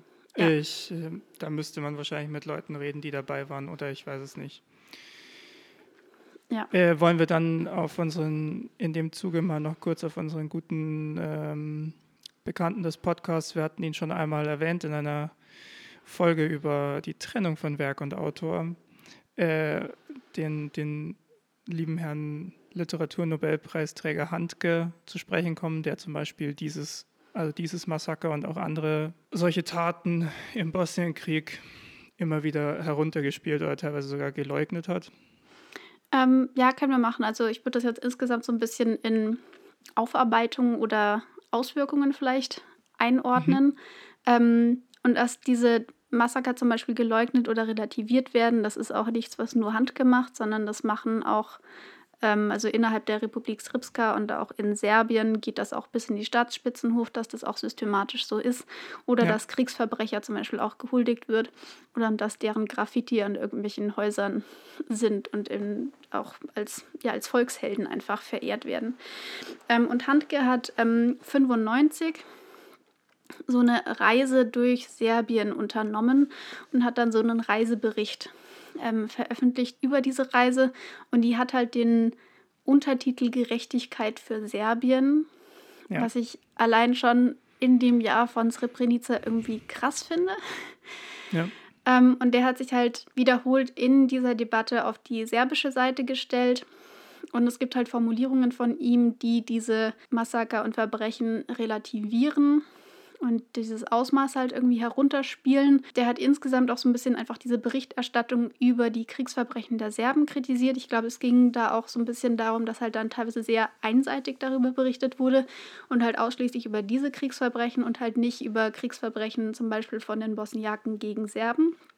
Und das ging aber teilweise in so eine Verharmlosung des Ganzen halt über. Aber dabei bleibt es halt nicht, sondern Handke hat sich zum Beispiel 96 mit Karadzic getroffen. Das war zu dem Zeitpunkt auch ein Serbenführer. Der hat dann auch Slobodan Milosevic, also dem Ex-Diktator von Jugoslawien oder von mhm. Serbien, ähm, der hat ihn im Gefängnis besucht und er war auch bei seiner ähm, Beerdigung. Und er war nicht nur bei dieser Beerdigung, sondern der hat da auch eine Rede gehalten. Und das sind halt einfach verurteilte Kriegsverbrecher, beziehungsweise Milosevic ist, glaube ich, auch vor der Verurteilung gestorben. Aber ja, das sind halt Kriegsverbrecher. Ja. Und dass da dann das Nobelpreiskomitee in Oslo gesagt hat, okay, dem geben wir jetzt einen Nobelpreis, äh, genau. ist halt nicht so. Das haben wir ja, das, geil. also das Thema will ich gar nicht so groß aufmachen. Das haben wir ja äh, in unserer Trennung nee, von Werk und Autor. Wir haben es nicht besprochen. Haben wir nicht? In der Folge. Ich glaube, wir haben gesagt, wir können da noch drauf eingehen, aber wir haben es dann nicht gemacht. Okay, äh, trotzdem, ich sage mal, die Grundlagen zu diesem Thema finden sich in der Folge. Ich, ich, ich habe das jetzt eher so gesehen als nochmal in einen klareren Kontext setzen, was da eigentlich verharmlost wird. Genau, ja, und halt auch, weil das wird dann halt oft so irgendwie so am Rande erwähnt, Peter Handke und die Serbien-Kontroverse oder so, aber was das eigentlich ja. ist, das weiß man dann halt nicht unbedingt oder wird dann auch nicht in jedem Zeitungsartikel nochmal zusammengefasst. Genau. Genau. Wollen wir uns einmal noch kurz den Kosovo-Krieg anschauen. Da kommt nämlich der Name, den du gerade genannt hast, Milosevic, auch wieder vor. Und da müssen wir jetzt eigentlich nämlich wieder den Bogen ganz zum Anfang zu der, zu der Vorgeschichte und zu dieser Schlacht um das Amselfeld schla äh, schlagen. Ja. Denn 1998 beginnt eben dieser bewaffnete Konflikt um die Kontrolle des Kosovo. 1999 greifen dann NATO-Truppen ein, um, um da irgendwie Frieden zu bringen und um die serbischen Truppen von Präsident Milosevic äh, zurückzudrängen und weitere Menschenrechtsverletzungen. Es gab dann zum Beispiel dieses Massaker von Ratschak, ich hoffe, ich spreche das richtig aus, zu stoppen. Das offizielle Ziel des äh, Jugoslawien für diesen Krieg genannt hat, war der Schutz der serbischen Minderheit im Kosovo. Also im Kosovo leben zu dem Zeitpunkt etwa 10 Prozent Serben und ähm, 90 Prozent Albaner. Und dann noch so ein paar kleinere Gruppen wie zum Beispiel Roma. Ja. Und sie wollen dann auch später noch, haben sie als Ziel noch hinzugefügt, die Abwehr des aus ihrer Sicht unrechtmäßigen, der unrechtmäßigen Einmischung der NATO in die Geschäfte eines souveränen Staates, weil mhm. Serbien sieht ja Kosovo nicht nur als einen Teil Serbiens an, sondern als ein Kerngebiet, ein wichtiges des, des, großen serbischen Reiches sozusagen, immer noch in dieser Tradition. Und Milosevic hat ähm, 1999 in einer, in einer Rede sich immer noch auf diese, auf diese Schlacht am Amselfeld bezogen als er, gesagt, als er diese, diese Ziele so genannt hat. 99, äh, 1999 endet das Ganze dann durch die durch die teilweise Annahme Serbiens des Vertrags von Rambouillet, glaube ich, spricht man es aus. Keine Ahnung. Mein Französisch ist noch schlechter als alles andere. genau. Die darin nicht anerkennen, dass äh, der Kosovo ein eigener Staat ist, aber die zumindest sich bereit erklären, die Waffen ruhen zu lassen. Und es gibt im Nachhinein vor allem extreme Kritik an der NATO und äh, vor allem der Kriegsführung der NATO. Amnesty International zum Beispiel macht den Vorwurf von mehreren Kriegsverbrechen und äh, gezielten Angriffen auf Zivilisten. 1999 ist dann auch sogar in Deutschland, um da mal zu zeigen, wie groß die kulturellen Auswirkungen davon waren ja, und wie groß auch dieses, also wie, wie gut, also wie genau das beobachtet wurde. In Deutschland war das Unwort des Jahres das Wort Kollateralschaden, weil nämlich die Verteidigung der NATO dafür ist, ja gut, wir haben halt Fehler gemacht, aber es waren keine keine Kriegsverbrechen sozusagen. Mhm. Und damit wollen die es einfach wegwischen. Das löst eine riesige Debatte innerhalb und um die NATO aus, ist aber nie wirklich aufgearbeitet oder aufgeklärt worden, dieses ganze Ding. Ja. 2008 erklärt der Kosovo sich dann unabhängig. Wichtig unilateral. Ja, bisher haben 115 von 193 UN-Mitgliedstaaten diese Unabhängigkeit anerkannt, darunter die Mehrzahl der EU-Staaten, ich glaube auch Deutschland. Mhm und die USA äh, nicht anerkannt wird, die Unabhängigkeit von Russland, von Serbien natürlich und der Mehrzahl der südamerikanischen und asiatischen Länder. Mhm. Die Folgen für den Kosovo sind eigentlich verheerend von diesem Konflikt, weil nicht nur werden die ganzen ähm, rassistischen Ressentiments, die sowieso da sind, nochmal extra hochgestachelt. Ja. Selbst heute ist es noch so, dass im Kosovo die Serben einfach Serbisch sprechen und die Albanier Albanisch und als neutrale Sprache verwendet man Englisch. Oh shit. Ja. Aber die verständigen, es gibt keine einheitliche Sprache. Mhm. Heute ist es immer noch so, dass die Serben ungefähr 10 Prozent der Bevölkerung mhm. stellen, aber sich, ja, ähm, ich habe ich hab einen sehr interessanten und sehr guten Podcast gehört, der den ich gerne empfehlen möchte, auch von äh, SWR 2 Wissen war der, glaube ich. Der heißt Vielvölkerstaat Kosovo. Da geht es unter anderem auch um viele so Projekte im Kosovo, die versuchen, diese, ja, diese, die, die, diese Konflikte und diesen Hass zu überwinden. Ich fand das sehr inspirierend und eines der wenigen positiven Dinge, die ich jetzt die letzten mhm. Tage zu diesem Thema irgendwie konsumiert habe, weil es da wirklich ein paar coole Sachen gibt, die, die passieren. Aber trotzdem fallen dann da auch so Sachen wie, also das, das Einzige, was schlimmer ist, als ein Serbe zu sein im Kosovo, ist ein Albaner zu sein, der als Serbenfreund gilt. Mhm. Ja und sowas. Also viele Freundschaften zwischen Serben und, und ähm, Albanern werden dann, sind dann so geheim gehalten mhm. zum Beispiel und sowas. Ja, und krass. der Kosovo ist halt auch, also geografisch erstmal ein winziges Land mhm. ja, und wird von vielen Expertinnen heutzutage als ja, Failed State oder an der Ste Schwelle zum Failed State äh, betrachtet, weil es also die, die ganze Bevölkerung fast durchweg lebt eigentlich in absoluter Armut. Mhm. Und durch diese bis heute ja anhaltenden Konflikte aufgrund von Nationalitäten geht auch einfach nichts vorwärts in dem Land. Und dadurch, dass sie sich immer noch nicht so richtig von Serbien lösen konnten, im geopolitischen sozusagen, dass sie halt ja. nicht wirklich anerkannt sind als eigener Staat. Mhm. Die haben jetzt neulich gewählt ähm, und ja. was ich nur daraus mitgenommen habe, war, dass eins der Wahlversprechen da zum Beispiel Bekämpfung von Korruption war, die da anscheinend auch ähm, grassiert. Ja. Ja, was ja auch in das reinpasst, was du gerade erzählt hast. Eins der gleichzeitig inspirierendsten und äh, bezeichnendsten Projekte, die in diesem Podcast so ein bisschen vorgestellt wurden, ist ein Projekt äh, in der Hauptstadt, wo von einem der besten Gymnasien, die es überhaupt im Land gibt, sozusagen, die SchülerInnen nach der Schule rausgehen, mehr oder weniger auf den Marktplatz sozusagen und das Wissen, das sie in der Schule erworben haben, an andere Kinder weitergeben. Mhm. Also es, es bilden sich, also zum einen ist es ja großartig von diesen, von diesen SchülerInnen, die das machen. Ja. Auf der anderen Seite bilden sich eben schon fast Parallelstrukturen zu einem Staat heraus, weil der Staat einfach sowas wie Bildung nicht erfüllen kann. Mhm. Anscheinend, ja. Ja. ja. Und ich, ich finde, daran lässt sich, lässt sich zum einen die Zerrissenheit des Landes, aber zum anderen auch so ein bisschen dieser, dieser Wille, was verbessern zu wollen, eigentlich auf, ich sag mal, auf einer privaten, menschlichen Ebene dann so ein bisschen sehen. Ja, Viel mehr habe ich auch nicht dazu. Ich, wie mhm. gesagt, ich kann diesen Podcast sehr empfehlen. Der ist auch nicht mhm. super lang. Das ist, glaube ich, so eine halbe Stunde oder so. Unter all diesen wirklich sehr schlimmen Konflikten mal wieder einer, wo niemand gut wegkommt und wo vor allem der Westen ja gar nicht gut wegkommt mit dem Verhalten der NATO. Ja. Also es gilt heutzutage eigentlich als, als erwiesen, dass dann teilweise von der NATO eben äh, gezielt auch Zivilisten angegriffen wurden.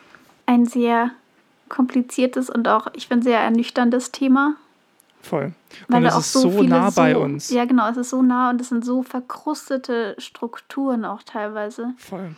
Voll. Ja, wo man auch nicht weiß, wie sich das irgendwie gescheit irgendwie lösen soll. Ich fand es ja, also ganz ich glaube, es gibt schon irgendwie so ein bisschen Hoffnungen, dass irgendwie so besonders die jüngere Generation viel von diesen alten Ressentiments auch irgendwie so hinter sich lassen kann. Aber ob das funktioniert, müssen wir mal sehen.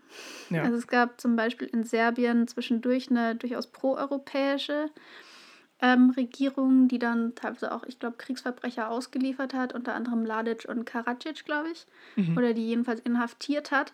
Aber es gab zu dem Zeitpunkt einen, den, der Oppositionsführer hat dann gesagt, ja, aber das sind ja Leute, das sind Patrioten, so ungefähr. Und das ist der heutige Staatspräsident von Serbien. Das ist Alexander Vucic. Also, also es, ja, ja. es ist wahrscheinlich, ich meine, aber wenn du dir überlegst, dass Krass, diese Konflikte ja. eigentlich seit über 1000 Jahren ja. immer wieder hin und her schwanken, also schwappen, dann ist es, wäre es auch wahrscheinlich sehr naiv zu hoffen, dass das jetzt sich in kurzer Zeit rapide bessert. Ja, was ich sehr schön fand, ich habe so eine YouTube-Reihe gefunden von, ich weiß nicht, was das für ein Typ ist, aber irgendjemand, der reist anscheinend durch verschiedene Länder und fragt, welches Land die Leute dort am meisten hassen und welches Land sie am meisten lieben. Und er war halt auch auf dem, also was irgendwie sehr putzig ist.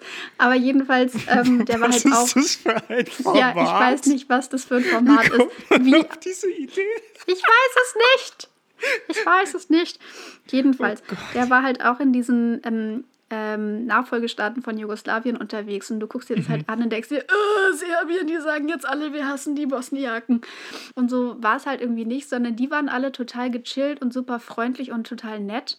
Aber man weiß halt nicht, ist das jetzt die Wahrheit oder sagen sie das halt nur, weil gerade jemand mit der Kamera vor ihnen steht. Ja, oder hat er, ist er halt irgendwie an die gechillten Leute geraten. Ja, genau. Aber jedenfalls, da waren halt ja. wahnsinnig nette Leute auch dabei, die auch unglaublich weltoffen und cool gewirkt haben. Und das fand ich irgendwie so auch noch ganz schön, das noch so als Eindruck irgendwie mitzunehmen von den Leuten halt dort. Besonders ja. nachdem ich mich da jetzt hier ausführlichst mit allen möglichen Gräueltaten und Problemen beschäftigt hatte. Und ich finde, darüber vergisst man dann manchmal, dass das halt ganz normale Leute natürlich sind, die auch echt nicht weit weg von uns sind. Ich glaube, das ist eine wichtige Sache überhaupt für unseren ganzen History-Schwerpunkt, den wir hier machen. Äh, man darf einfach nicht das politische Regime mit der ja. Durchschnittsbevölkerung ja. gleichsetzen. Es ist, es ist einfach komplizierter als das, glaube ich. Immer. Ja. Irgendwo. Ja, aber ich glaube, also zum Beispiel in Serbien habe ich zum Beispiel auch gelesen, dass die zum Beispiel, ähm, ne, zum Beispiel auch gelesen, dass die zum Beispiel yay, eine verklärte Version im Geschichtsunterricht Unterricht wird bekommen. Und wenn du dann halt da so eine gewisse ja, Propaganda wieder von Staatsseite irgendwie drin hast, dann ist es natürlich auch schwer, sich davon wieder zu lösen und dann diesen anderen Ländern äh, und diesen anderen Konfliktparteien da halt irgendwie unvoreingenommen noch gegenüberzustehen. Ja. Aber ich meine, da ist Serbien auch bei Weitem nicht das einzige Land, das das macht. Nee. Ich weiß nicht, vielleicht noch mal eine kleine Sache, die mir gerade noch eingefallen ist, die auch einer in diesem, in diesem Vielvölkerstaat äh, Kosovo-Podcast gesagt hat, die ich eigentlich bezeichnend fand, vielleicht für alle diese Konflikte so ein bisschen. Ja. Er hat gemeint, naja, man muss sich das nur mal rational anschauen. Der Kosovo ist winzig klein, hat keine nennenswerten Bodenschätze, nichts, keine Infrastruktur, ja. gar nichts. Das ist das ist kein Land, das, an, das allein in einer globalen Gesellschaft Irgendwie überleben kann. kann ja. ja. Aber das ist egal. Es ist den Leuten wichtiger, unabhängig zu sein und ja. vor allem nicht zu den, also nicht zu Serbien zu gehören. Ja, streben und die eigentlich dann wichtiger. nach einer Vereinigung mit Albanien? Ich glaube nicht. Also so wie ich das, also es ging die ganze Zeit nur um Unabhängigkeit. Okay, ja das ist, der, das ist das große Ding und alles andere ist, ist weniger wichtig. Und dann, ja, ich finde, darin macht sich eigentlich ganz gut das, das, das große Problem, das sich in vielen Regionen ja beim Zerfall Jugoslawiens dann ähm, widerspiegelt, äh, bemerkbar. Ja, also ich würde sagen, wir haben einiges gelernt heute. Ich würde es auch sagen. Ja. Ich glaube, wir sollten jetzt auch langsam mal zum Ende kommen. Ja, ich glaube, sonst Sonst, also ich glaube, das gut. wird sowieso eine unserer längeren Folgen. Das ja. können wir nicht mehr verhindern. Nee. Aber das ist okay.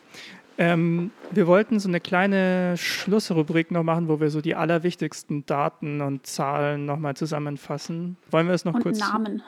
genau, und Namen. Wollen genau. wir es noch kurz äh, versuchen? Ja, so als Mini-Zusammenfassung ist vielleicht nicht schlecht, oder? Genau. Wollen wir es einfach so ein bisschen Ping-Pong-mäßig machen? Mhm. Hin und her?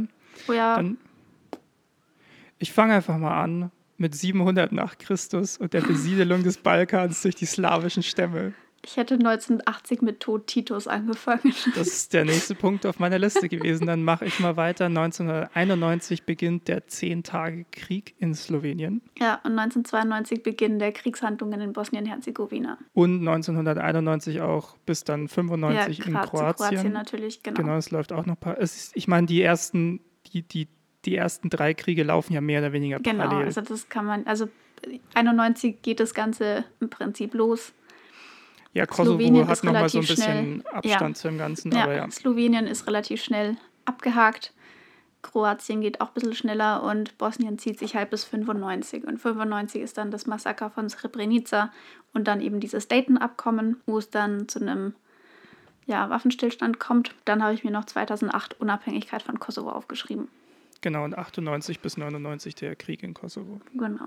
Und 2006 wird Montenegro noch unabhängig. Stimmt. Das darf man auch nicht vergessen. Ja, und dann die wichtigsten Personen in dem Ganzen waren auf jeden Fall Tito, würde ich sagen. Genau, ja. Über lange dann, Zeit. Ja, und dann habe ich mir noch so ein paar Kriegsverbrecher im Prinzip aufgeschrieben. Einmal Slobodan Milosevic, das ja. war auch Serbenführer. Ähm, Ratko Mladic, ähm, der war eben verantwortlich für Srebrenica und Radovan Karadzic, das war der bosnische Serbenführer. Und der wird eben von einigen Serben bis heute auch noch als Volksheld betrachtet. Und dazu vielleicht genau. auch noch was ganz Interessantes. Ähm, der Attentäter von Christchurch, der da in zwei Moscheen ähm, Menschen ermordet hat. Ja. Der hat während seiner Tat, der hat das Ganze ja auch so gestreamt übers Internet und der hat da unter anderem eben ein Lied abgespielt, das diesem Karadzic huldigt. Und insgesamt dieses, ähm, diese Sachen mit auf dem Balkan und dieses ganze Nationalistische, was da unterwegs ist, das dient ähm, auch vielen Nationalisten in anderen Teilen der Welt so ein bisschen als Vorbild. Also da gibt es immer so einen Rückbezug auch darauf. Ja. Ähm, und ich habe noch so einen ganz, an, ganz interessanten anderen Artikel gelesen, da ging es um einen amerikanischen Neonazi. Und der mhm. hat so als Vision dessen, was er sich wünscht für Amerika, eine sogenannte Balkanisierung. Ähm, und zwar hätte er gerne, dass auch in Amerika dann jede Volksgruppe oder Bevölkerungsgruppe oder wie auch immer er sich das vorstellt, ein eigenes Land hat. Und ich finde es halt irgendwie krass, ich jetzt das, also das ist an sich, in sich natürlich schon mal krass, aber dann auch zu sagen, das nehmen wir uns jetzt als Vorbild, weil es ist ja nicht so, dass das auf dem Balkan super funktioniert hat. Oder in irgendeiner Weise heute super funktionieren das, würde. Genau, ja. oder dass das irgendwie etwas Tolles ist. So. Also was man, glaube ich, wirklich, wirklich festhalten kann, ist, es gibt hier keine Gewinner. Ja. Es ist auf jeden Fall ein Kapitel Menschheitsgeschichte, wo wir uns als Spezies nicht mit Ruhm bekleckert haben. Halleluja. Und ich finde es halt so krass, weil es ist so nah in so vielerlei Hinsicht. Ja, also vor allem und, der Westen hat sich ja. eigentlich gar nicht mit Ruhm bekleckert, weil zuerst hat nee. man zu wenig, dann viel zu krass und dann, ja. Und ich finde es also, so krass, dass es halt in der Schule null vorkam. Also ich glaube, wir haben Voll. kein einziges Mal irgendwie offiziell diesen Konflikt behandelt. Gar nicht. Ich kann mich auch nicht dran erinnern, ja. Und das finde ich obwohl, heftig. Obwohl selbst Deutschland ja wirklich keine so ja. kleine Rolle dann gespielt hat, vor allem ja. in den diplomatischen Sachen und so. Ja. Ich weiß nicht, äh, das ist halt auch so ein bisschen dieses Problem, dass das gefühlt ab der 10. Klasse im bayerischen Gymnasium der, der Geschichtsunterricht mit dem, also beim Ende des Zweiten Weltkriegs feststecken bleibt oder mit der Aufarbeitung, was wichtig ist. Also ich, ich, ich bin da selber so ein bisschen hin und her gerissen. Die Aufarbeitung ist ja extrem wichtig, aber gefühlt macht man drei Jahre nichts anderes, beziehungsweise fängt dann wieder von vorne an und betrachtet dann das Mittelalter nochmal aus einer anderen Perspektive, anstatt die, die sich für mich ehrlich gesagt jetzt nicht so krass anders angefühlt hat, nee. anstatt zu sagen, wir schauen uns nochmal ein paar Sachen an, die zeitlich nochmal näher an uns sind und die vielleicht ja. auch, ich weiß nicht, in einer gewissen Weise unser Wahlverhalten oder sonst was mit beeinflussen können oder ja. zumindest uns so eine Bildung geben, was sind denn diese, diese Referenzen, diese, diese, wie geht es jemandem aus also auf dem Balkan heutzutage, ja. so ein ja. bisschen ein besseres Gefühl dafür vermitteln können. Und da muss ich sagen, bin ich echt ein bisschen enttäuscht vom bayerischen. Ein bisschen? Ja, gut, ich meine, ich will, wenn, wenn ich könnte, würde ich am bayerischen Schulsystem sowieso ganz viel ja. ändern. Aber äh, genau, das ist vielleicht Inhalt für eine andere Folge. Ja, genau. Aber ich finde es, ja, also ich meine, ich finde auch diese, diesen Fokus auf ähm, Drittes Reich und wie es dazu kam, etc. Ich, ich finde das auch wahnsinnig wichtig und ich finde absolut nicht, dass das irgendwie zusammengestrichen werden sollte. Nee. Da gibt es ja auch Forderungen, dass das irgendwie jetzt, dass wir da einen Schlussstrich ziehen müssen. Ähm, das finde ich absolut nicht. Aber ich finde, das kann man auch in der Oberstufe weiter beibehalten, auch Voll. im Geschichtsunterricht. Aber wir haben halt zum Beispiel dann in der Oberstufe uns nochmal das Lehnswiesen angeguckt. Genau. Und das aber halt auch nicht irgendwie dann unter einem krass anderen Fokus. Also Lehnswesen kannst du auch einem Siebtklässler ganz gut vermitteln. Ja. Das funktioniert. Ähm, und dann haben wir äh, Familie im Wandel der Zeiten, glaube ich, nochmal angeguckt, aber da zum Beispiel dann auch nicht irgendwie mal im Detail die deutsche Frauenrechtsbewegung oder sowas behandelt. Und ich finde, da könnte man halt dann lieber diese Sachen, die, also das, das sind ja alles Sachen, die schon vorher behandelt werden und wo sich durch ja. das Alter auch nicht, finde ich, krass viel verändert, wie man das Ganze jemandem vermitteln kann, dass man dann stattdessen die Zeit nutzt, um halt wirklich wichtige Konflikte einfach mal durchzugehen oder wichtige Geschehnisse durchzugehen, die halt so einen krassen Einfluss auf die aktuelle Politik haben. Und ich finde, da geht wahnsinnig viel Potenzial einfach, wird da einfach nicht genutzt. Und das finde ich, ich ziemlich scheiße und enttäuschend. Ich, ich weiß noch, wir haben innerhalb von zwei Geschichtsstunden damals komplett Kalter Krieg, Vietnam, Korea äh, und Kuba-Krise abgehandelt. Ja, das Einzige, was ich im Geschichtsunterricht über Vietnam gelernt habe oder was mir davon in Erinnerung geblieben ist, ist dieses eine Bild von dem Mädchen, das von diesen Entlaubungsmitteln wegrennt. Ja. Das weiß ich noch von meinem Geschichtsunterricht zum Vietnamkrieg und das kann einfach nicht sein. Ja, ja, wir haben einmal gehört Domino-Theorie und dann war es das ungefähr. Ja. Gut, genau, aber deswegen, aber deswegen wir beschäftigen wir uns ja genau. mit. Genau.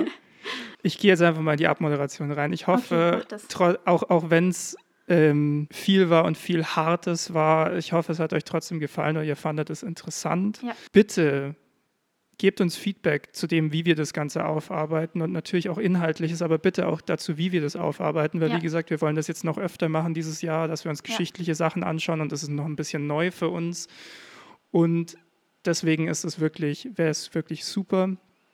Das Feedback könnt ihr uns über unsere bekannten Kanäle geben, über Twitter und Instagram at dreiviertelwissen, ähm, auf Twitter mit einer 3 und einer 4 und dann Tellwissen geschrieben und auf Instagram einfach ausgeschrieben als Wort ähm, oder auch per Mail über dreiviertelwissen.posteo.de oder ihr kommentiert einfach unter die Folge auf Soundcloud. Ihr könnt uns auf Soundcloud folgen, auf iTunes folgen, auf Spotify folgen. Es fühlt sich sehr komisch an, gerade diesen, diesen Werbeblock zu machen, aber ja. es muss halt sein. Vielleicht noch eine Sache, falls ihr irgendwelche mhm. Themen, Anregungen habt, was besonders oh, diesen ja, Geschichtsblock gut. angeht, da bitte auch gerne melden. Also wir haben natürlich schon ein paar Ideen, die uns super interessieren würden, aber wenn ihr dann noch irgendwelche Punkte habt, wo ihr sagt, ähm, das ist etwas, was immer wieder irgendwie so vorkommt oder wo ihr meint, das ist irgendwie sehr relevant, aber ihr wisst irgendwie ja. fast nichts drüber oder nicht genug, dann gerne Bescheid geben und dann gucken wir, ob wir das auch noch mit unterbringen können oder ob es vielleicht auch ein Thema ist, was wir sowieso schon auf der Liste stehen haben. Genau, dann würde ich sagen, wir hoffen, euch geht's gut und ihr seid gesund und bleibt ja. gesund und wenn ihr nicht gesund seid, werdet ganz schnell wieder möglichst gesund. Genau. Und Passt weiter auf euch auf und auf alle Leute, denen ihr irgendwie nahe steht. Genau. Und Reduziert eure Kontakte, besonders im An wenn, man, wenn wir davon ausgehen, dass jetzt noch die dritte Welle kommt. Ähm, ich habe gehört, die ist schon im Laufen. Sie ist schon im Laufen. Yay. Ähm, genau. Wir freuen uns auf die Impfung. Ja, ja, ja, wir freuen uns sehr auf die Impfung und ähm, wir hören uns dann wieder bei der nächsten Intervention. Genau. Und bis dahin sage ich einfach mal Ciao. Tschüss.